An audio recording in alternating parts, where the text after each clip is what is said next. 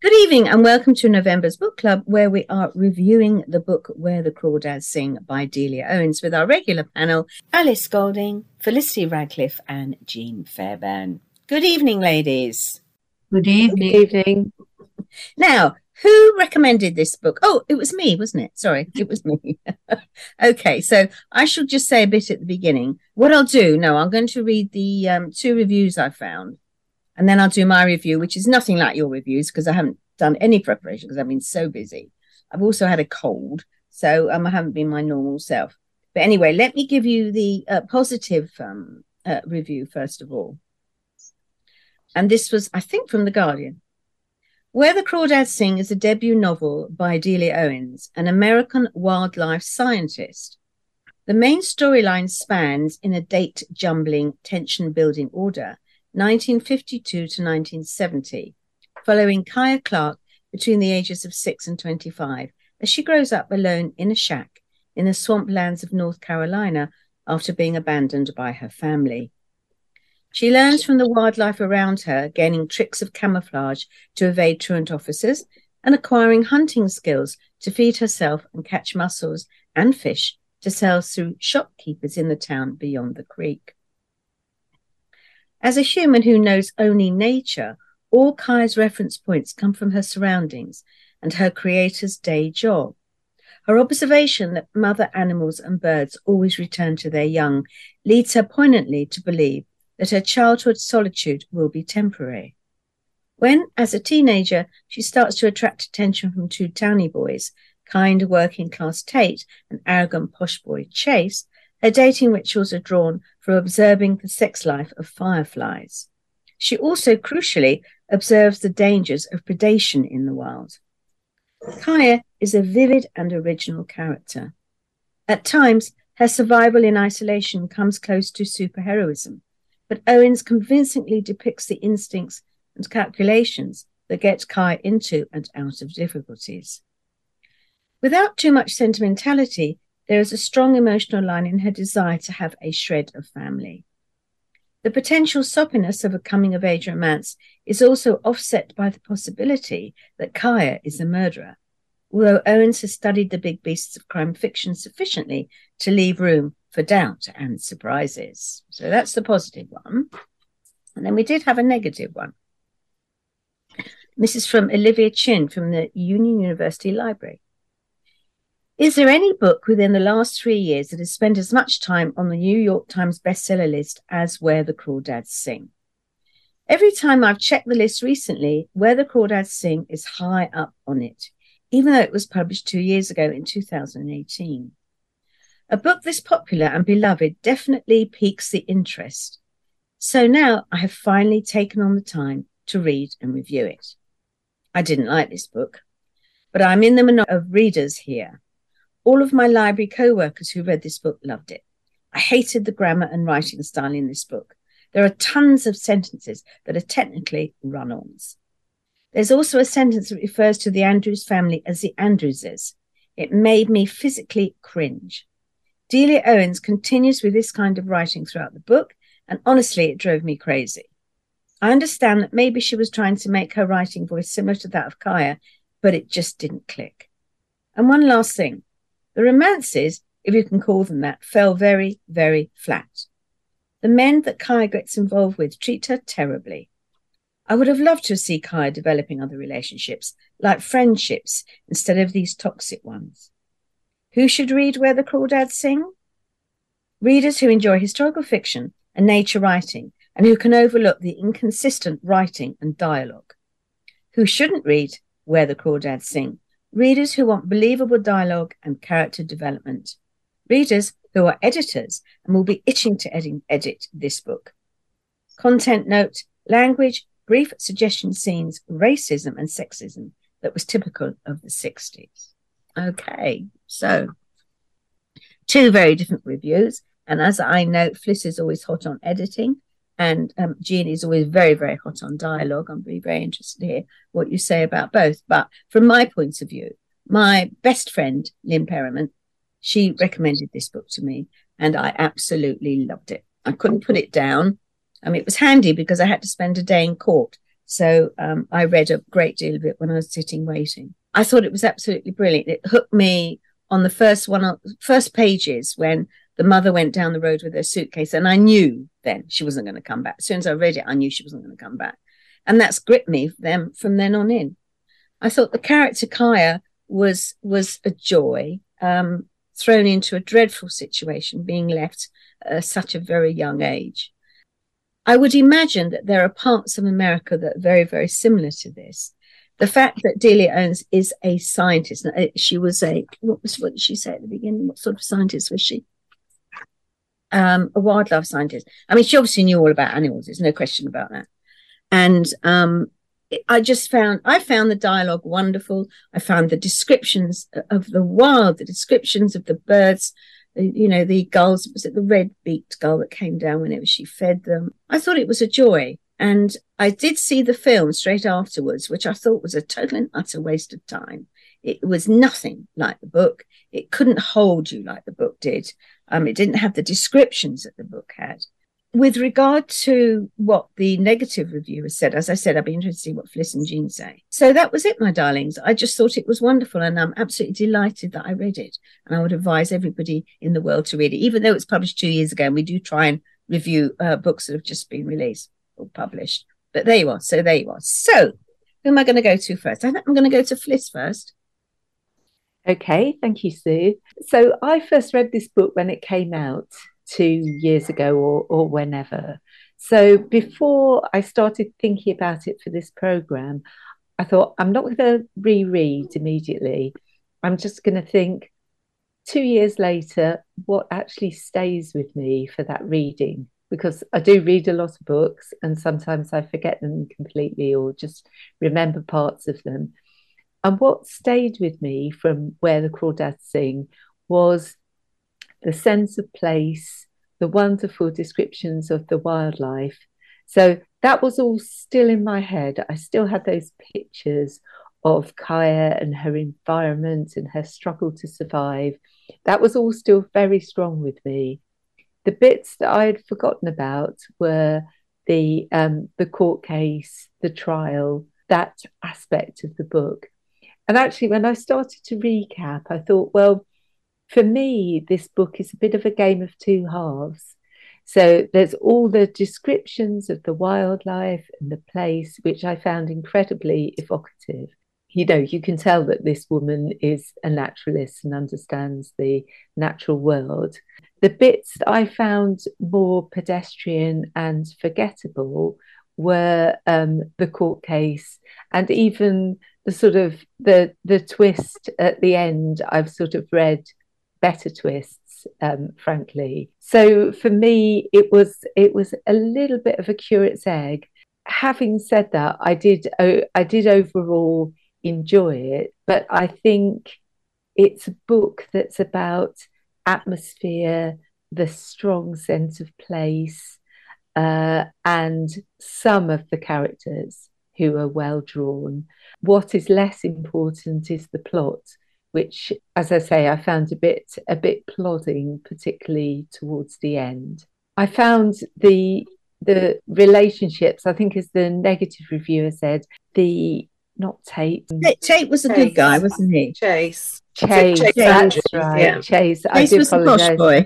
Yes. So Chase, I found a bit one-dimensional. Your standard sort of jock straight out of Central casting. Tate, I found the descriptions of the relationships between Kaya and Tate very touching in places.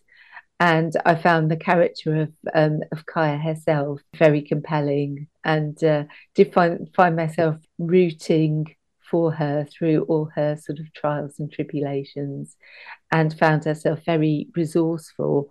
Where I started to lose credibility a bit was towards the end, when she becomes a fully fledged author and scientist incredibly rapidly. I found, for me, that sort of stretched credulity a bit. But perhaps given that, there's those of us on this programme striving to become authors herself, the sort of ease with which she did it was a little slick for me. But yeah, certainly in the earlier part of the novel, I did really root for her and the struggles that she went through. Yeah, she was feisty, she was resourceful, she was shaped by her experience but not broken by it. Exactly. So I found all that quite compelling. I don't think I'll be watching the film. I saw the cover of the book on Amazon, which I found annoying. You know, this beautiful sort of supermodel type girl on the cover, not really commensurate with the sort of struggle that Kaya goes through. So yes, I really enjoyed it. And 2 years on, some aspects of it stayed with me, and I think will always stay with me. But other bits sort of slid away as time passed. And I would recommend it to people with a few reservations, put it that way. Okay. And what about the editing side, when the negative reviewers said the editors will not like this book? Do you know what? I did not struggle so much with the style, actually. I think I kind of suspended judgment a bit because the sense of place was so different to my everyday experience that I just kind of allowed that the style reflected that, if that makes any sense. Yeah. I did struggle. I'm really looking forward to hearing Jean's opinion on this as a poetess. But I did struggle with some of the interspersed poetry, which didn't quite sort of move things along for me. But that's my personal opinion. Yes, I agree with you, actually. I do agree with you. Now, going back to the film started with the court case, which was totally different to the book, because the court case is at the end of the book. So they were sort of, you know, doing obviously flashbacks from the court case. No, I didn't. Although some people I know did see the film and thought it was good, but I didn't at all. Okay, well, what we're going to do, we're going to go into the first commercial break, and then we'll come back shortly. Welcome back to November's Book Club, where we are reviewing When the Crawdads Sing. We've already had a review from myself, very brief review, and a much longer one from Liz. And now we're going to go to Jean. So what did you think of Delia Owen's book, Jean? Well, I thought she's American, I shall hate her, but I loved her. I was amazed, actually. Well, I started off by actually reading reviews, and I was surprised at how negative most of them were, but they were sort of almost personal attacks on her person, about saving Africa, whatever, and the fact that didn't she spend a great deal of time in Africa with her brother, from what I've read. Right, yeah, and doing the usual good works, but there was something about a ranger who did something wrong, and she was kind of getting the blame. I don't know. I just thought there were a lot of attacks on her, and I didn't know that was because she was doing good work, she was American, or it was just bad. So that surprised me. That review you talked about, The Guardian, how does she expect her to write dialogue? I mean, does she expect her to say, "How now, brown cow?" The girl from the swamp, who's illiterate and everything else. I thought she was quite reserved, actually, in the way she could have, non-standard English and slang and all that sort of stuff. I thought it was quite easy to understand, whereas it could have been incomprehensible from North Carolina. So I thought I was surprised at the attacks. I was even more surprised that The Guardian should talk such rubbish about it, really. Did you read the reviews after you read the book or before? I read the reviews first, and I was surprised. I was surprised at how negative a lot of them were, and I don't know, the rest of you found that most of it was negative. It seems as if she'd been a darling, and then something had happened, and everyone kind of ganged up on her. But anyway, that's almost beside the point, but it isn't, because I think how you are perceived by people of letters like The Guardian can ruin your career. Yes. When you read a book, I'm just asking all three of you, actually. When I was reading it, right, I always visualise what I'm reading anyway. So I was there in the swamp, I could see everything. But I also, when I read, I read in their accent. So I'm reading Kaya with a North American accent, if that is that. Right. But is that how you all read it? Yeah, I was in North Carolina with you. So I do as well. I definitely read in accents, and I think that the better, you know, accents that I couldn't begin to actually speak in the normal course of or life. Embarrass yourself like I have just done. But and I think the better the dialogue, the better it works in your head. So for me, the absolute master of that is Irving Welsh. You know, where you find you're speaking with a sort of fluent Scottish accent because his writing is so good. But I don't think Delia Owens is in quite that league. But yes, I found myself responding in that way. Okay, so carry on, Jean. I interrupted you. So you started reading it. Yes, and I was amazed at the how beautiful it was. It was also very animated. I was thinking of Ruskin's pathetic fallacy, you know, where the world is animated. So the swamp was alive, wasn't it? It was apparent. It had a face. It had saliva. I was quite amazed at how human she made the imagery. The writer, she made it human. She made it apparent. So the swamp was apparently sort of enclosed her, and it was quite beautiful in places. As you were hooked straight away, to I was too, by the language, and I thought it was very accessible and quite true. I thought it was very realistic. And, you know, you felt that you were there in the swamp. They haven't got crocodiles or alligators in there, which I was quite... No, she didn't. No, they weren't mentioned at all. It was just the birds. Birds, yeah, and the crawdads. And it was safety. It was her safe place because she had nowhere else. I loved it. I actually thought that about the murder and about the trial. I actually thought halfway through, I know what's going to happen. Tate's going to kill her. Careful. Spoiler alert. Don't say what happens at the end. Well, I'm making the end the wrong end because I thought, well, yes, what I thought was it was sort of twisted round. So I can't really talk about it. Can't really talk about it then. No, I loved it. I was thoroughly. I was totally and utterly surprised at the end, I must admit. I did smile, though. Well, good for her, you know. Hell's bells. I mean, somebody's got to look after her. You know? And if it's not the swamp, who is it? You know, the crawdads.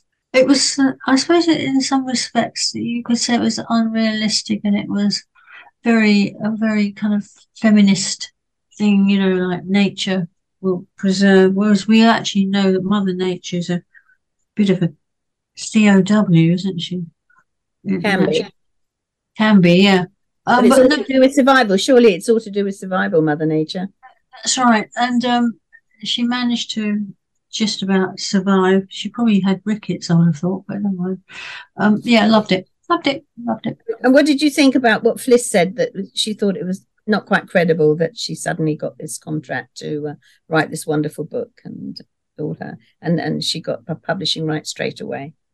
Or do you think that was just a minor thing that really wasn't the main part of the book? I think she was probably quite fated early on, and then something happened, and the press, the media, and the marketing seemed to all turn against her.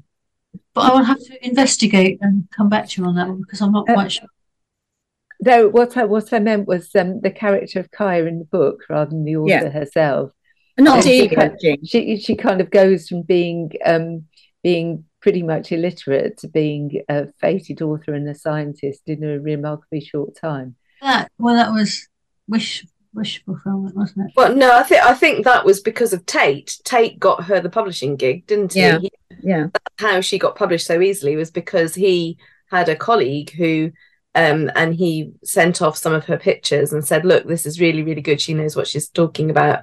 Have a look at her work. And so he was the one that introduced. So it's not what you know, it's who you know in the business, you know. So that's what got her the gigs. So. Yeah, in some respects, I thought of Kipling and the Jungle Book and mounting and being brought up by...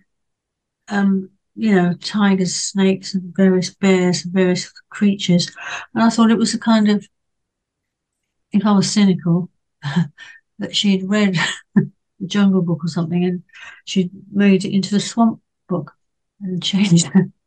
I don't know. I think Kaya, she was very resourceful, wasn't she? And she knew what was all around her to keep going and to remain alive. But also, you know, her apart from the physical thing, it's the emotional thing. She had nobody there.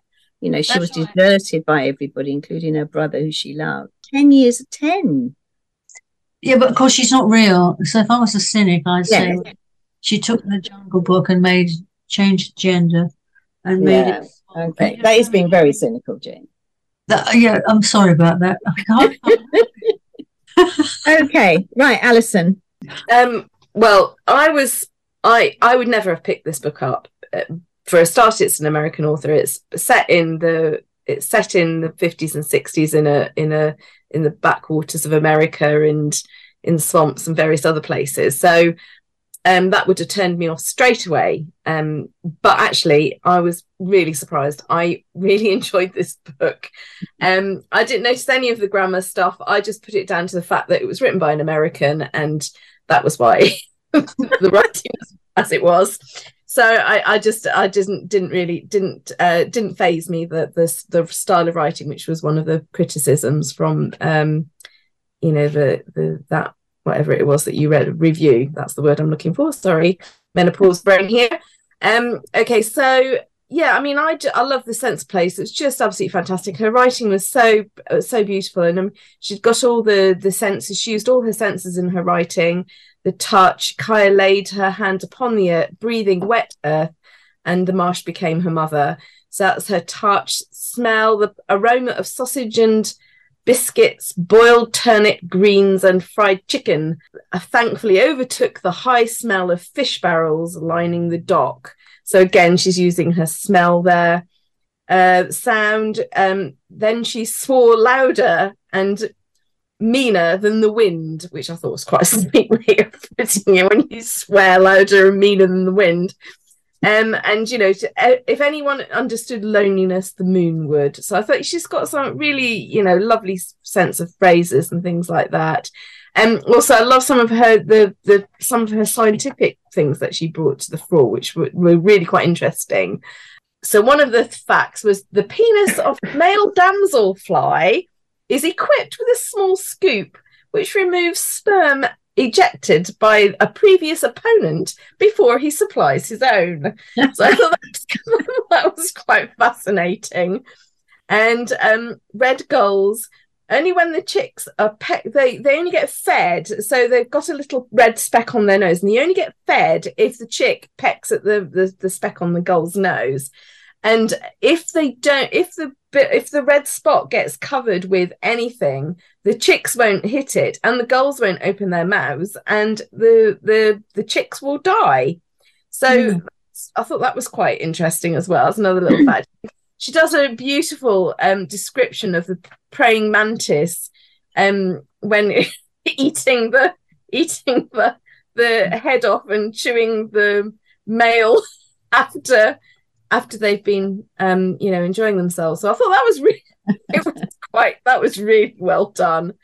So, yeah, so she's got some lovely things, and it was really well structured as well. I like the structure of the book. She went it's going in chronological order. So it starts off when she's very, very small, and then it starts where they find the body of Chase. And then both things go forward in a slightly different way. So I really like the structure of the novel. I thought it worked really well. So I thought that was quite good, because it drip feeds the evidence and why she gets taken in for murder towards the end of the book. And then there's the trial, and that for me reminded me a bit of the Pelican Brief. So it sort of turned from one thing into then the Pelican Brief. So, I thought that was fine. So, yeah, I mean, it racked up the tension in the courtrooms. What Fliss was saying about the characters, though, I thought Kaya was brilliant. I thought the way that the main character was really, really good. But I did feel that some of the other characters were a little bit, like the sheriff was like any meantime sheriff that you see on the telly type of thing, is it cliched character? I felt that some of them were a little bit cliched, same with jumping. He was a great character, but you felt that he was a little bit of a cliched character. So that was my favorite. And also the same with Chase as well. He was a typical, jock type, rich boy syndromey person, and that was all he was. So some of the characters were cliched. I mean, I didn't think Kaya was. I think Kaya was absolutely perfect. She was brilliant. But some of the secondary characters I did feel were a little bit like that. And Tate, I wasn't quite sure about Tate. I don't think she was very sure about Tate either. He started off as one thing, then became another, and then reverted back to how he was in the beginning. So I don't know whether that was because he went off to college or what, or just grew up or whatever, but I got a little bit confused with what he was supposed to be. What else have I got here? I think it did sort of touch briefly on sort of racism and sexism in the book, but it was really only sort of touched on. And I mean, if you think about it, at the time it would have been 50s and 60s, so the sort of the civil rights movement would be at its peak, but that was sort of really ignored. Everything about that was completely ignored, really. There was just a couple of little scenes where you could feel the tensiony bits, but that was all that there was really there. Yeah. Alice, I'm just going to have to interrupt you for a second because we're running out of time into the commercial break.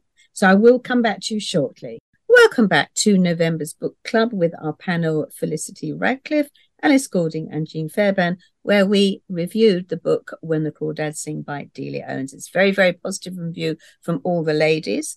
And Alice, we interrupted you, so do you want to just finish off your thoughts? Though I didn't really have an awful lot more to say, really. I think Tate, being Kaya's first love and friend, I think I found that quite difficult because everybody left her. Her dad her mum left her, dad left her family left her, Jodie left her. And then the person that she trusts in the world, Tate, leaves her. So she finds it difficult to trust him when he comes back into the picture. So, but then sometimes I sort of thought, although everybody leaves, she's alone. She's not always lonely, which I thought was a really nice thing to take from the book. She found the marshes and the birds and all the rest of it, and she didn't feel that she was alone when she was there. So I thought that was quite an interesting thing to think. The poetry I completely ignored. I didn't even read it because I don't like poetry. So I'm afraid I didn't even read that. So it was quite it was interesting that there was a little twist there about the Anne, was it Anne Hamilton or something, which actually isn't that the name of Nelson, was the name of Nelson's mistress? But anyway, I might have got Emma Hamilton. Emma Hamilton. Oh, well, there you go then. I'm rubbish at history. Because I'm research Regency novels, but there we go anyway. So so it wasn't my usual read. I wouldn't have picked it up. So I was surprised at how much I enjoyed the story. From the opening pages, I was sort of sucked in like the swamp mud, and I was stuck reading till the end. And it brought a tear to my eye, literally. That doesn't happen very often in a book. So, I would recommend this book. There we go. That was all I had to say. So, totally recommended by the panel. Now, next month is December. We're going to have a book club. We thought about not because it's Christmas. I thought, no, light's happening to the ladies, so let's have a book club. So, Felicity, you've decided we're going to have a male author. We've done far too many female authors, so we're going to have a male author. Yes, so we thought for a change we would review a thriller. So we're going to review the first in the two books by John Grisham called The Whistler.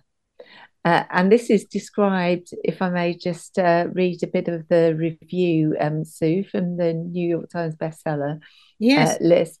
It calls it a high-stakes thrill ride through the darkest corners of the Sunshine State, from the author hailed as the best thriller writer alive by Ken Follett. And it says, we expect our judges to be honest and wise. Their integrity is the bedrock of the entire judicial system.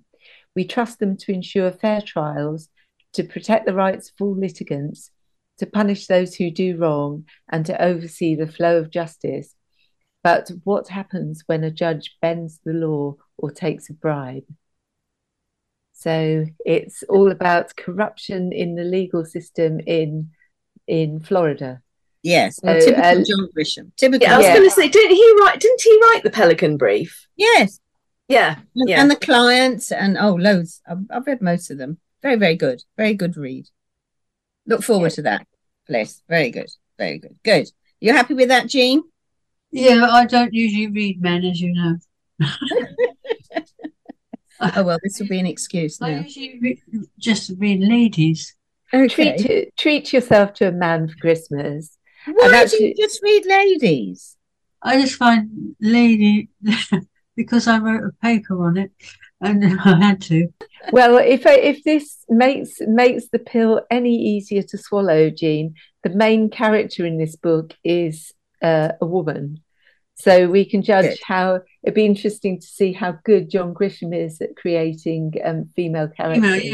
This is it. Yeah. I mean, if you think about the 19th century, I'm stuck in the 19th century. All those ladies, all those Brontes and Gaskells, and all those ladies just twitching their skirts, just clearing the light. I don't think you're going to get much skirt twitching in this. No, I don't think so. You know how Alice loves all that, the skirt, don't you, Alice?